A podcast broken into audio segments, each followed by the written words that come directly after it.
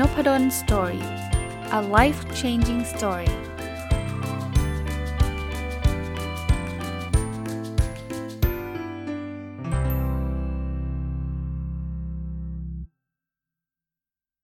สวัสดีครับ ยินดีต้อนรับเข้าสู่นพดล Story Podcast นะครับ วันนี้หยิบหนังสือแปลเล่มหนึ่งนะครับ น่าจะมาจากเกาหลีเนาะชื่อแด่เธอผู้เจ็บปวดกับการเรียนนะครับ เข้าใจว่าผมได้รับมาจากสำนักพิมพ์วีเลนนะครับสำนักพิมพ์วีเลนได้กุณาส่งเล่มนี้มาให้ ก็ในฐานะที่เป็นอาจารย์นะสอนหนังสืออยู่ที่มหาลัยธรรมศาสตร์นะครับ เห็นชื่อมันก็ชักชวนอยากให้อ่านแล้วล่ะนะครับ เพราะว่าเราก็อยากรู้นะว่านักศึกษาหรือคนเรียนเนี่ยเขามีความรู้สึกยังไงมีอะไรแบบไหน จริง ๆ ถามว่า เราก็รู้แหละเพราะเราก็เคยเป็นนักศึกษามาก่อน เราเคยเป็นนักเรียนมาก่อนนะครับแต่ก็ถึงแม้ว่าจะเคยนะผมว่าการอ่านหนังสือผมชอบอ่านหนังสือเกี่ยวกับการเรียนการสอนนะผมผมคิดว่ามันเป็นวิชาชีพผมด้วย แล้วก็อยากที่จะให้เข้าเข้าใจใน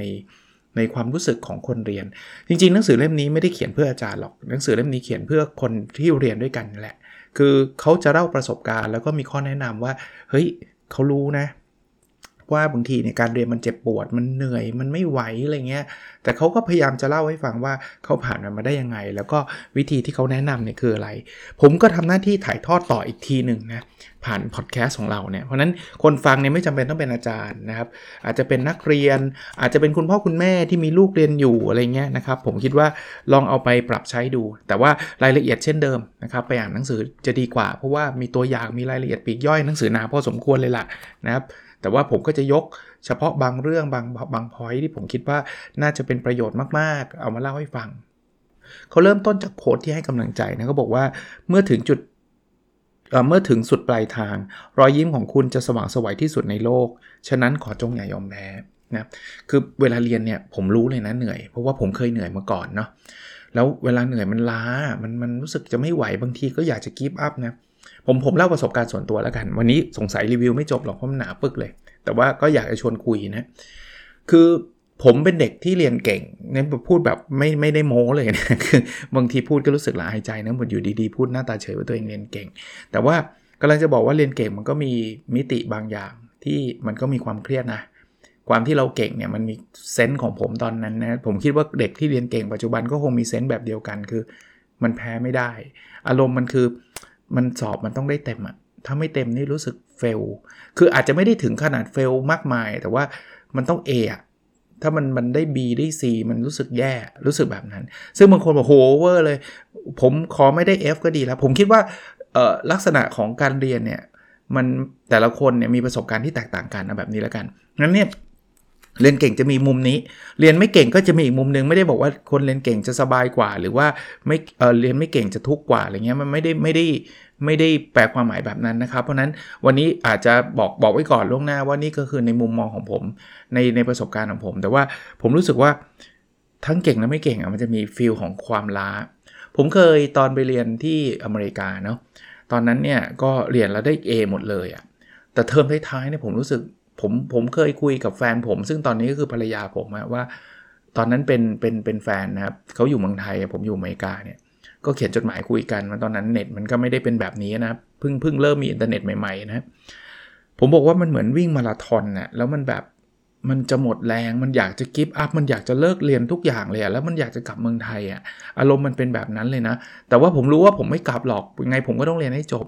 แต่สุดท้ายเนี่ยผมคิดว่าในหนังสือเล่มนี้บอกว่ามันเหมือนเหมือนพอมาสุดปลายทางแล้วเนี่ยรอยยิ้มจะสว่างสวยัยเราก็ยังภูมิใจ ถึงแม้ว่าตอนนี้นะ ผมไม่ได้ใช้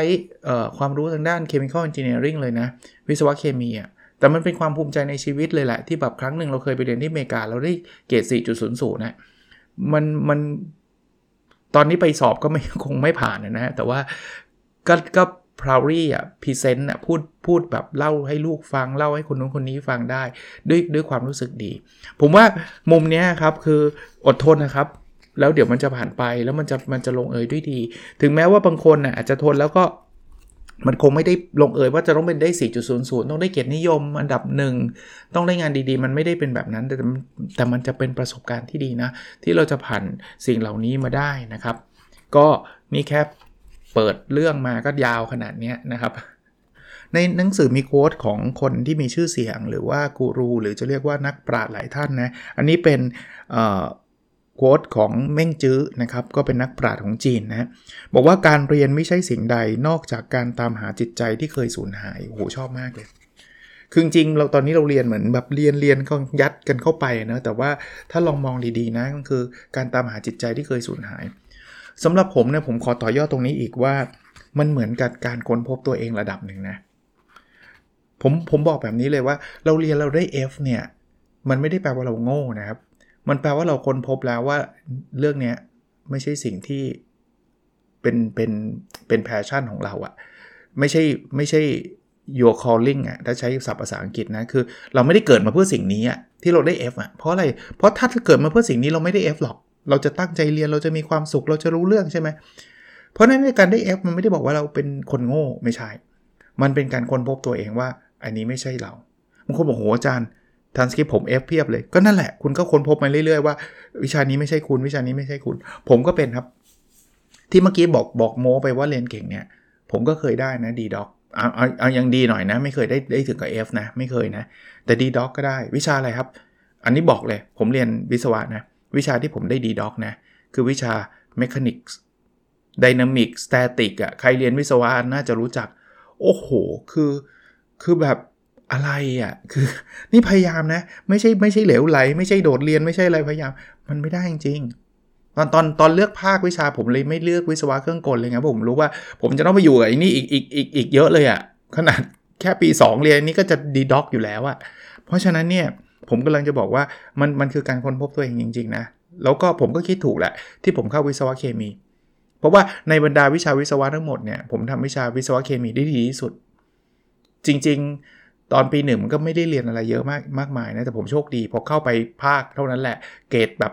โอ้ถ้าใครตอนนั้นรับออตอนที่ผมสมัครงานตอนจบวิศวะใหม่ ๆ นะเขาจะงงกับชีวิตผมมากเลยอะ เกรดปี 1 ผม 2 กว่าครับ ปี 2 ก็ยังมี 2 มี 3 อยู่แต่พอปี 3 ปี 4 นี่ 4 กันหมดเลย เพราะว่ามันไปเจอสิ่งที่ใช่ ขนาดนี้คือยังไม่ใช่สุดๆนะยังไม่ใช่สุดๆนะแต่มันใช่ในบรรดาที่มันไม่ใช่อะ่ะผมว่าลองมองแบบนี้ก็ได้นะครับ การเรียนคือการค้นพบตัวเองนะครับอะนี่จบ introduction นะ เข้าส่วนที่ 1 ก็บอกว่าเป็นเรื่องที่ผมอยากย้ำอีกสักครั้ง โอ้เมื่อกี้ลืมพูดเนาะ ชื่อชื่อหนังสือแต่ลืมพูดชื่อคนแต่งครับ แต่เธอผู้เจ็บปวดจากการเรียนนะครับปาร์คซองฮยอกเป็นคนเขียนนะครับ แล้วก็คนแปลคือคุณตรองสิริทองคำใสเนาะแปลได้ดีมาก แปลได้ดีมากนะครับอะ บทบทที่1นนะเขาบอกว่ามันสายเกินไปแล้วไม่หรอกมันยังไม่สายเกินไป บทนี้กำลังจะบอกเป็นกำลังใจให้กับทุกคนว่ามันไม่มีคำว่าสายนะครับบางคนบอกโอ้โหอาจารย์ทำไมไมันเพิ่งมารีวิวให้ผมฟังในตอนนี้ผมอายุตั้งเท่าไหร่แล้วผมเรียนอยู่ปี 4 แล้วปี3แล้วผมบอกเลยไม่ไม่สายเพราะอะไรไหมเพราะว่าการเรียนไม่มีวันสิ้นสุดครับ คือบางคนเนี่ยบอกเราจะจบการศึกษาแล้วไม่มีครับคำว่าจบการศึกษาปัจจุบัน เอาต่อให้เกรดคุณไม่ดีเนี่ยมันไม่ได้แปลว่าเราจะเริ่มใหม่ไม่ได้นะครับ ไม่ได้แปลว่าให้ไปสอบเข้าปีหนึ่งใหม่นะ การเรียนก็เรียนต่อไปครับ เกรดปริญญาตรีไม่ดีก็เรียนปริญญาโท บอกผมเรียนจบปริญญาเอกแล้วอาจารย์ เกรดห่วยหมดเลย สายไปล้วไม่ครับ คุณคิดว่าจบปริญญาเอกแล้วคุณจะเลิกศึกษาอะไรอีกแล้วในชีวิตเหรอครับ อยู่ไม่ได้หรอครับ ถ้าเกิดเราไม่ศึกษาเนะี่ยเพราะฉะนั้นเนี่ยสิ่งที่เราสิ่งที่เรากำลังพูดในเล่มนี้ไม่มีคำว่าสายเกินไป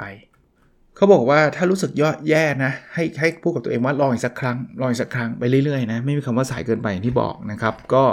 ก็ต้องเปลี่ยนที่ความคิดตรงนี้นะครับอ่ามาดูส่วนที่ 2 ครับ การเรียนพลันสนุกเมื่อตระเตรียมใจนะครับ บทที่2เขาบอกว่า เพราะว่าชีวิตนั้นมีเพียงหนเดียว ผมชอบ คำพูดนี้อะคือคือใช่ครับถ้าเราจะคุยเรื่องศาสนาเนี่ยคุยกันอีกยาวเลยว่าบางคนก็บอกเอ้ยไม่หรอกอาจารย์มันมีชาติหน้ามีชาติที่แล้วนู่นนี่นั่นอะไรเงี้ยแต่ณปัจจุบันเนี้ยเราจำชีวิตหรือเอาพูดแบบนี้ก็ได้ครับ เรามีชีวิตแบบปัจจุบันแบบที่เรามีอยู่ณเวลาเนี้ยได้เพียงครั้งเดียว ผมเชื่อว่าถ้าสมมุติว่ามีชาติหน้า เราก็จะไม่ไม่ไม่ไม่เหมือนกับชาติเนี้ยมันจะมีความแตกต่างเราจะไปเจอคนนู้นคนนี้ เพราะฉะนั้นไอ้ตรงนั้นมันเป็นอันโนนเราไม่รู้อยู่แล้ว อันที่รู้แน่ๆคือเวลานี้ตอนนี้นะครับ เพราะฉะนั้นเนี่ยใช้ชีวิตให้คุ้มคำว่าใช้ให้คุ้มไม่ใช่ว่าโอ้ยทำอะไรเสี่ยงๆ คนชอบพูดเวลาใช้ชีวิตให้คุ้มชอบพูดในแนวนั้นนะเฮ้ยที่บอกว่า you only live one ใช่ไหม YOLO ใช่ไหมเฮ้ยฉันไปเลยเต็มที่ฉันไม่เรียนหนังสือเลยมันมันคนละเรื่องนะคือผมว่าใช้ชีวิตให้คุ้มคือผ่านการไต่ตองมาแล้วแล้วคิดซะว่านี่คือนี่คือหนึ่งเดียวชีวิตของเรามีหนึ่งแบบนี้หนึ่งเดียวนะครับ เรา พยายามมีความสุขในชีวิตให้มากที่สุดทำอะไรก็ทำให้เต็มที่ที่สุดเท่าที่เราคิดว่าจะใช่นะครับ เพราะฉะนั้นเนี่ยณณปัจจุบันการเรียนเนี่ยส่งผลกับความสำเร็จไม่มากก็น้อยนะผมไม่ได้พูดถึงดีกรีนะเดี๋ยวนี้จะพูดว่าโอ้ยเดี๋ยวนี้เขาไม่เอาดีกรีกันแล้ว แต่เอาจริงๆเขายังเอาอยู่นะดีกรี แล้วดีกรีมันก็เป็นตัวพิสูจน์ว่าเราได้เรียนมาจริงเนาะถ้าเราไม่มีดีกรีเนี่ยผมก็ไม่ได้บอกว่าไม่มีดีกรีจะไม่ประสบความสำเร็จ เพราะว่าเดี๋ยวจะต้องคนต้องมีคนมายก ตัวอย่างสตีฟจ็อบไม่จบมหาวิทยาลัยมาร์คซักเคอร์เบิร์กก็ส่วนน้อยนะ ที่ไม่จบมหาลัยที่ประสบความสำเร็จนะส่วนใหญ่ที่ประสบความสำเร็จในจบมหาลัยทั้งนั้นนะแต่เราไม่เคยเห็นเคสพวกนั้นนะนะครับ เพราะฉะนั้นเนี่ยตั้งใจเรียนนะครับ แต่หาตัวตนให้เจอแล้วก็อย่าท้อถอยนะครับ เพราะนั้นเนี่ยชีวิตเรามีหนึ่งเดียวเขาบอกการเรียนมันทาให้ใจเราจะค่อยๆ เติบโต เราจะเข้าใจนู่นนี่นั่นเยอะขึ้นเรื่อยๆนะครับ แล้วทุกคนมีความฝันมีเป้าหมายใช่ไหมนะครับเราเราอาจจะฝันไม่จำเป็นต้องเหมือนกัน แต่การที่จะไปสู่ฝันไปสู่เป้าหมายเหล่านั้นเนี่ยการเรียนจะช่วยเราได้นะเรียนให้มันถูกก็แล้วกันเนาะอยากฝันเป็นนักธุรกิจแต่ไปเรียนวิศวะอย่างเงี้ยมันอาจจะยังไม่ได้ทางตรงสักเท่าไหร่ แต่ก็ไม่ได้แปลว่าวิศวะจะทำธุรกิจไม่ได้ ผมถึงบอกว่าบทที่แล้วก็ถือบอกว่าไม่มีคำว่าสายเกินไป บทที่ 3 ก็บอกว่า ชั่วขณะที่คิดตั้งใจจะแบ่งแย่งความตั้งใจแน่วแน่ออกจากความตั้งใจอันสูญเปล่าพอยของเขาคือให้เรามีความตั้งใจที่แน่วแน่ ซึ่งในหนังสือเขามีเคสของเขาเลยนะก้อนก้อนนี้ฝากไปอ่านเองละกัน เพราะว่าไม่งั้นมันจะยาวเฟื้อยเลยนะครับ มาถึงบทที่4ฮะเขาบอกการฝึกฝน การเรียนฝึกฝนเราให้เป็นคนที่มีจิตวิญญาณแข็งแกร่ง จริงๆเนี่ยมันมันมันมันมีข้อดีในข้อเสียนะคือเวลาเราพูดถึงการเรียนที่มันแบบไม่ไหวแล้วเหนื่อยจริง ๆเนี่ย ข้อเสียคือมันมันทำความทุกข์ให้เราเนาะมันมันเหนื่อย แต่ข้อดีเนี่ยมันเหมือนกันมันสร้างกล้ามเนื้อในจิตใจเราอะมันเหมือนงี้มันเหมือนเวลาเราไปยกน้ำหนักอะยกเวทอะเจ็บไหมเจ็บ หนักไหมหนัก แต่มันสร้างกล้ามเนื้อให้เราเราทำให้กล้ามเนื้อเราแข็งแรงขึ้นเห็นปะคือคือวิ่งกันอะเหนื่อยนะวิ่งอะมันไม่ใช่ไม่เหนื่อยนะร้อนก็ร้อนนะบางบางทีก็ออกไปวิ่งข้างนอกก็ร้อนนะแต่มันทำให้ร่างกายเราแข็งแรงการเรียนเหมือนกันครับ เราเรียนนะมันมันไม่ง่ายหรอก ถ้าเรียนง่าย ๆ มันก็ดีแหละ มันก็มีชีวิตสบาย แต่ว่าเราก็มีจิตวิญญาณที่อาจจะไม่แข็งแกร่งเนาะ เจออุปสรรคทำงานนิดนึงเราก็ท้อแล้ว แต่พอเราเรียนแล้วเราฝืนเนาะ แต่ว่าเราก็ทำได้อะมันก็ฝึกความแข็งแกร่งขึ้นมานะครับ อันนี้ก็เขาบอกว่าการเรียนเป็นช่วงเวลาในการทำความรู้จักกับคุณสมบัติที่จำเป็นในการใช้ชีวิต มีคนบอกผมแบบนี้ อ่านี้ก็ชวนคุยอีกว่า เออ ชีวิตเรียนสบายจะตาย พอทำงานเนะ่ยเดี๋ยวจะรู้ของจริงเป็นยังไงสำหรับผมนะ ผมว่าไม่จริงเสมอไป ผมว่าตอนเรียนบางวิชาเนี่ยหนักกว่าตอนผมทำงานอีกนะ อันอันนี้พูดจริง ๆ นะ ผมกลับกับจะบอกนักศึกษาว่า เฮ้ย คุณเรียนเนี่ยหนักมากแล้วนะ เพราะนั้นคุณทำงานคุณไม่ต้องกลัวหรอก คือคือคุณผ่าน ความหนักมาแล้ว มันเหมือนคุณผ่านเทรนนิ่งแคมป์มาแล้ว ผมไม่ได้ไม่ได้บอกว่างานทุกอย่างเนี่ยมันจะง่ายกว่าเรียนเสมอไป มันมันคงมีความหนักแต่คุณไม่ต้องกลัวหรอกเพราะว่าคุณผ่านความหนักนี้มาแล้ว ผมบอกนักศึกษา MBA ธรรมศาสตร์ทุกคนเลย ว่าเฮ้ยเรียน MBA ที่ธรรมศาสตร์ไม่ง่ายนะเออไหนๆพูดถึง MBA ธรรมศาสตร์แล้วประชาสัมพันธ์หน่อยตอนนี้เขาเปิดรับสมัครนะครับ ก็ก็นึกขึ้นมาได้ขอพูดนิดนึงแล้วกันเข้าไปที่เสิร์ชคำว่า MBA ธรรมศาสตร์คงเจอ ผมบอกเรียนไม่ง่ายหรอกคุณคุณมีงานเต็มไปหมดเลย แต่ถ้าเกิดคุณผ่านมาได้คุณไม่ต้องกลัวอะไรแล้วอะคุณทำงานต่อไปอะคุณเจออะไรแบบนี้คุณจะรู้สึกว่า โอ๊ยมันง่ายกว่าเรียนอีก อารมณ์อารมณ์เป็นแบบนี้นะไม่ไม่ได้แปลว่าเรียนง่ายทำงานยากเสมอไปนะครับ แล้วเขาบอกทุกวิชาล้วนมีเหตุผลให้เรียน คือจริงๆเขาพูดถึงวิชาภาษาเกาหลีวิชาอะไรนู่นนี่นั่นนะแต่ผมขออนุญาตต่อยอดแบบนี้ คุณต้องหาเหตุผลของคุณให้ได้เจอด้วย แล้วคุณจะเรียนได้มันมาก ผมสอนวิชา performance management and value creation หลักๆ ก็สอนพวก KPI balance scorecard OKR นี่แหละ ผมบอกนักศึกษาทุกคนเลยว่า ถ้าคุณหาเหตุผลในการเรียนวิชานี้เจอด้วยตัวคุณเองนะ คุณจะมันกับการเรียนมากเลยครับ ถ้าคุณยังหาไม่เจอ ผมจะพยายามเต็มที่ที่จะช่วยคุณหา จะพยายามเต็มที่ให้คุณได้เจอ แต่ว่ามันมันยากแหละ เพราะว่า ผมก็เป็นคนคนหนึ่งอะ่ะผมก็อาจจะ convince คุณได้ไม่ร้อยเปอร์เซ็นต์แต่ผมอยากให้คุณเรียน 1 คือมีความรู้ 2 คือคุณ happy อะคุณสนุกอะแต่ผมเห็นชัดเลยนะครับว่าใครมีกิจการอยู่กำลังทำสตาร์ทอัพอยู่กำลังเปิดร้านขายของอยู่ ผมบอก เฮ้ย คุณเอาเอาวิชาที่เรียนไปใช้เลย แล้วคุณจะมันมากกับการเรียน แล้วคุณจะรู้สึกเลยเรื่องไอ้เรื่องเกรดเนี่ยเป็นเรื่องเล็กมันไม่ใช่ประเด็นเลย คุณเอาความรู้นี้ไปใช้แล้วทำให้กิจการคุณใหญ่โตขึ้นเนี่ย ผมแฮปปี้กว่าที่คุณจะได้เกรด A นะ A แล้วไม่ได้ใช้อะไรเนี่ย มันมันน่าเสียดายมากกว่า แต่บางคนไม่มีกิจการไม่เป็นไรครับ เอา A ไปก่อน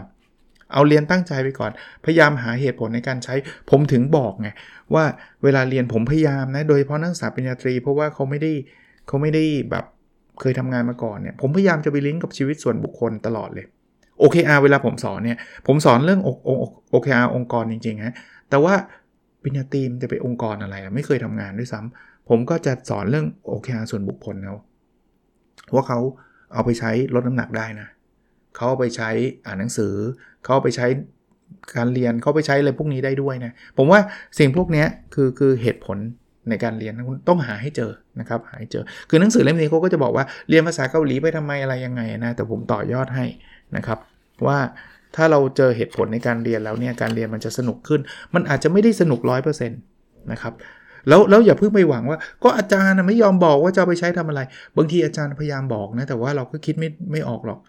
เอาไปใช้ตอนเราทำงานในองค์กรยังไม่ได้ทำไงอีก 3 ปีถึงจะได้ทำอย่างเงี้ยหรือต่อให้ทำบางทีมันก็ยังไม่ได้ถึง เวลาที่จะต้องได้ใช้ KPI เงี้ยมันอาจจะไม่ได้ไม่ไปอยู่ในองค์กรที่เขาไม่ได้ใช้ก็ได้ หรือไปอยู่ในองค์กรที่ใช้แต่ถูกบังคับมาก็ได้ ไม่เหมือนที่อาจารย์นพดลสอนก็ได้ แต่ว่าถ้าเราหาเหตุผลเจออะผมว่าเราเราจะเราจะสนุกกับมันนะครับอะอีกอันนึงนะครับที่หนังสือนี้เล่มนี้เขาเขียนไว้นะครับเป็นบทที่5นะครับเขาบอกว่าทุกสิ่งเปลี่ยนไปเมื่อตัดสินใจยอมเหนื่อย คือเหนื่อยไม่มีใครชอบใช่ไหมแต่ถ้าเรายอม เพราะว่าเราคิดว่ามันคุ้มค่ากับความเหนื่อยเนี่ยผมว่าอันเนี้ยมันจะเริ่มเห็นการเปลี่ยนแปลง เหมือนผมก็จะยกตัวอย่างวิ่งอีกเหมือนกัน เหมือนเรายอมเหนื่อยเวลาออกกำลังกายไม่ต้องวิ่งก็ได้นะ คุณจะเห็นร่างกายคุณเปลี่ยนไป ความแข็งแรงคุณเปลี่ยนไป สุขภาพคุณดีขึ้น แต่มันไม่เห็นแบบวิ่งวันนี้พรุ่งนี้ผลเลื่อนปกติเลย วิ่งวันนี้พรุ่งนี้หล่อเลยซิกแพคขึ้นเฮ้ยมันไม่เร็วขนาดนั้น ผมว่าการเรียนมันเป็นแบบนั้น เรียนวันนี้พรุ่งนี้ฉลาดเลยรวยเละเลย เอาไปใช้ได้ทันที มันไม่ได้เร็วขนาดนั้น แต่สิ่งเล็กๆ ที่เกิดขึ้นในระหว่างทางนี่แหละครับ มันจะนำไปสู่สิ่งที่มันมันมันเป็นสิ่งที่ยิ่งใหญ่ต่อไปในอนาคตเนาะเขาก็เล่าให้ฟังว่าเวลาเราเรียนแล้วเราไม่เก่งก็ปกตินะที่เราจะเบื่อ ใช่ไหมเรา เราอาจจะไม่ไหว เราอาจจะเซ็ง มันก็เป็นเรื่องปกตินะครับอ่าถัดไปครับเขาบอกว่าภูเขาที่ข้ามยากไม่ใช่ภูเขาที่ไม่อาจข้าม เปรียบเทียบได้ดีนะ คือคำว่ายากไม่ได้แปลว่าเป็นไปไม่ได้นะบางคนโอ้ไม่ทำหรอกมันเป็นไปไม่ได้ผมเอาให้แน่นะ ระหว่างมันยากหรือมันเป็นไปไม่ได้ จริงส่วนใหญ่มันคือมันยากนะยากเนี่ยจริง ๆ ถ้าเราหาทางเนี่ยมันอาจจะเป็นไปได้ก็ได้นะครับ ก็ก็ลองไปคิดลองเอาไป เอาไปพิจารณาดูนะครับ มาถึงส่วนที่ 3 ครับก็บอกการเรียนพลันสนุกเมื่อฟูมฝักใจนะครับเขาบอกว่าเวลาเรียนเนี่ยอย่าไปแข่งกับคนอื่น แข่งคนอื่นมีแต่ความเจ็บปวดโอ้ยฉันได้ 95ไอ้เพื่อนฉันได้ร้อยเต็มเซ็งโอ้โห ชีวิตมันจะเครียดเลยอะอ้าวแล้วงี้แปลว่าไม่ต้องสนใจใครเรียนไปเรื่อยๆ ไม่สนเขาบอกถ้าจะแข่งแข่งกับอดีตของตัวเองครับนะอันนี้อันนี้ดีนะ เพราะว่าบางคนเนี่ยจะเป็น มันจะเป็นแบบไม่รู้ว่าชีวิตต้องแข่งขันนะผมเคยเจอนักศึกษามาขอดูคะแนนเพื่อน ผมบอกเฮ้ยเกี่ยวอะไรอะ่ะคุณอยากดูของคุณเพื่อไปพัฒนาปรับปรุงว่าผิดตรงไหนยังไงโอเคดิแต่คุณมาดูคะแนนเพื่อนนี่มันมันมันมันทำให้คุณดีขึ้นยังไงหรอคืออยากรู้ว่าเพื่อนทำได้ดีกว่าฉันหรือเปล่านู่นนี่นั่นคงไปถามเพื่อนแล้วเพื่อนไม่บอกถามอาจารย์นพดลแล้วกัน ผมว่าอย่างเงี้ยมันแข่งกันไม่ไม่ไม่ healthy เลยถ้าเป็นแบบเนี้ยนะครับ เขาก็บอกว่าไอ้ไอ้คู่แข่งไอ้แบบเนี้ยนะ มันเหมือนแวมไพร์ดูดพลังใจไฟเรียนไหมนะบางทีทำได้ดีแล้วก็ยังรู้สึกแย่อีกว่า เฮ้ย น้อยกว่าเพื่อนไว้เพื่อนนี้แบบ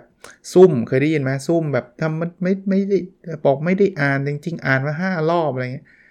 เสียเป็น non value added เนาะเป็นเวลาที่มันไม่มีมูลค่าเพิ่มเลยในการทำไอ้เรื่องพวกเนี้ยนะครับบอกชนะตัวเองเท่ากับชนะทุกสิ่งเนาะแข่งกับ ตัวเราในเวอร์ชั่นที่ดีที่สุดเนาะแข่งกับขีดจำกัดของเรา เราเคยทำได้เท่านี้ ลองทำให้ได้มากขึ้น ถ้าเปรียบกับวิ่งเนาะเราเคยมีเพสเท่านี้ เราอาจจะไม่ได้วิ่งเข้าคลิปโชเก้คุณไม่ต้องหวังไปแข่งเขาหรอกนะแล้วคุณอาจจะไม่ได้วิ่งเท่าคนที่เพื่อนคุณที่เป็นนักวิ่งเนาะคุณไม่ต้องไปแข่งไม่ต้องไปเครียดคุณแข่งกับตัวเองอะ่ะคุณอาจจะวิ่งเป็นเต่าเลย แต่คราวนี้เร็วขึ้นอีกนิดนึงแล้วนะ แค่นี้พอใจแล้วครับนะครับ สร้างแรงบันดาลใจแบบนี้จะจะดีกว่านะครับเขาเล่าเรื่องในในที่นี้เขาเล่าเรื่องโหคนที่มีชื่อเสียงเยอะแยะนะครับ ที่เขาแข่งกับตัวเองแล้วเขาก็ประสบความสำเร็จออกขึ้นมาได้นะครับอะมาอีกสักหนึ่งบทแล้วกันนะครับ บทที่7เขาบอกว่าที่นี่ตอนนี้คือ keyword มหัศจรรย์ในการสร้างสมาธิจดจ่อนะครับ คือ คือบางคนก็ฟุ้งซ่านเวลาเรียนก็ชอบคิดว่าเมื่อวานฉันน่าจะทำแบบนั้นแบบนี้ หรือไม่ก็คิดไปอนาคตโอ้จะเป็นยังไงอีก 3 วันจะต้องส่งงานแล้วนั่งคิดแต่ไม่ทำอะอันอย่างนี้ไม่ work นะครับเขาบอกว่าถ้าเรียนเรียนด้วยหัวใจโฟกัสอะพูดง่ายๆใช้ศัพท์ง่ายๆคือโฟกัสนะครับให้ให้เข้าไปแบบอยู่ที่นี่ตอนนี้เลยนะครับ แล้วก็เรียนอย่างเต็มที่นะครับ ก็จะเป็นเป็นสิ่งที่ดี เขาบอกมีแต่คนโง่หรือคนเข่าเท่านั้นนะที่ตั้งเป้าหมายเป็นคะแนนนะฉันจะต้องได้ร้อยเต็มไม่ไม่เอานะครับ อยู่ที่นี่ตอนนี้แล้วก็ทำให้ดีที่สุดนะครับโอเค ผมคิดว่าน่าจะพอสมควรนะมาได้ครึ่งเล่มตามตามคาดเลยละนะครับ แต่ว่าพรุ่งนี้มันมีอีกวันหนึ่งนะวันศุกร์นะครับ ก็คงได้รีวิวจนจบเล่มนะครับ หนังสือชื่อแด่เธอผู้เจ็บปวดกับการเรียนนะครับ คนเขียนคือปาร์คซองฮยอกแล้วคนแปลคือคุณตรองสิริทองคำใสนะ ก็แนะนำแนะนำสำหรับคนที่เป็นนักเรียนคนที่เรียนหนังสือ คนที่เป็นคุณครูเป็นพ่อแม่จะได้รู้จิตใจลูกๆ ด้วยเผื่อจะไปแนะนำลูกๆได้นะครับ ก็ขอบคุณทางวีเลนด้วย ผมไม่ได้สปอนเซอร์ใดๆนะครับเขาส่งมาใช่แล้วผมผมก็บอกทุกสำนักพิมพ์นะที่ส่งหนังสือมาให้ผมบอกว่าผมไม่ได้การันตีนะครับว่าส่งมาผมต้องอ่านทุกเล่มแล้วก็ต้องมารีวิวทุกเล่มแต่เขาเข้าใจอะนะหรือนักเขียนที่เป็นนักเขียนอิสระต่างๆนี่ยผมก็ต้องต้อง ออกตัวไว้ก่อนว่าผมก็มีหนังสือเยอะมากอะนะครับที่ตัวเองก็ซื้อมาแล้วก็อาจจะไม่ได้มีโอกาสได้อ่านแล้วก็รีวิวเดี๋ยวเดี๋ยวจะน้อยใจว่าอุ้ยอาจารย์ทำไมคนนั้นส่งมาอาจารย์รีวิวทำไมหนูส่งมาอาจารย์ไม่รีวิวอะไรเงี้ยคือคือไม่ได้เลือกที่มักมักที่ชังอะไรใด ๆ ทั้งสิ้นนะครับ แต่ว่าก็พยายามจะขอบคุณคนส่งมานะครับ ว่าขอบคุณมากนะครับที่คุณอาส่งมาให้นะครับอย่างสำนักพิมพ์ก็เหมือนกันนะครับ บางทีอาจารย์รีวิว แต่สำนักพิมพ์นี้ไม่รีวิวสำนักพิมพ์โน้นเลยไม่ได้มี ข้อจำกัดหรือข้อจะเรียกว่าอะไรนะรังเกียจเด็ดฉันใดๆไม่มีทั้งสิ้นบอกไปล่วงหน้า เดี๋ยวเผื่อจะมีแอบน้อยใจ แล้วไม่ไม่เข้าใจกันนะครับ โอเค แล้วเราพบกันในสดถัดไปนะครับ สวัสดีครับ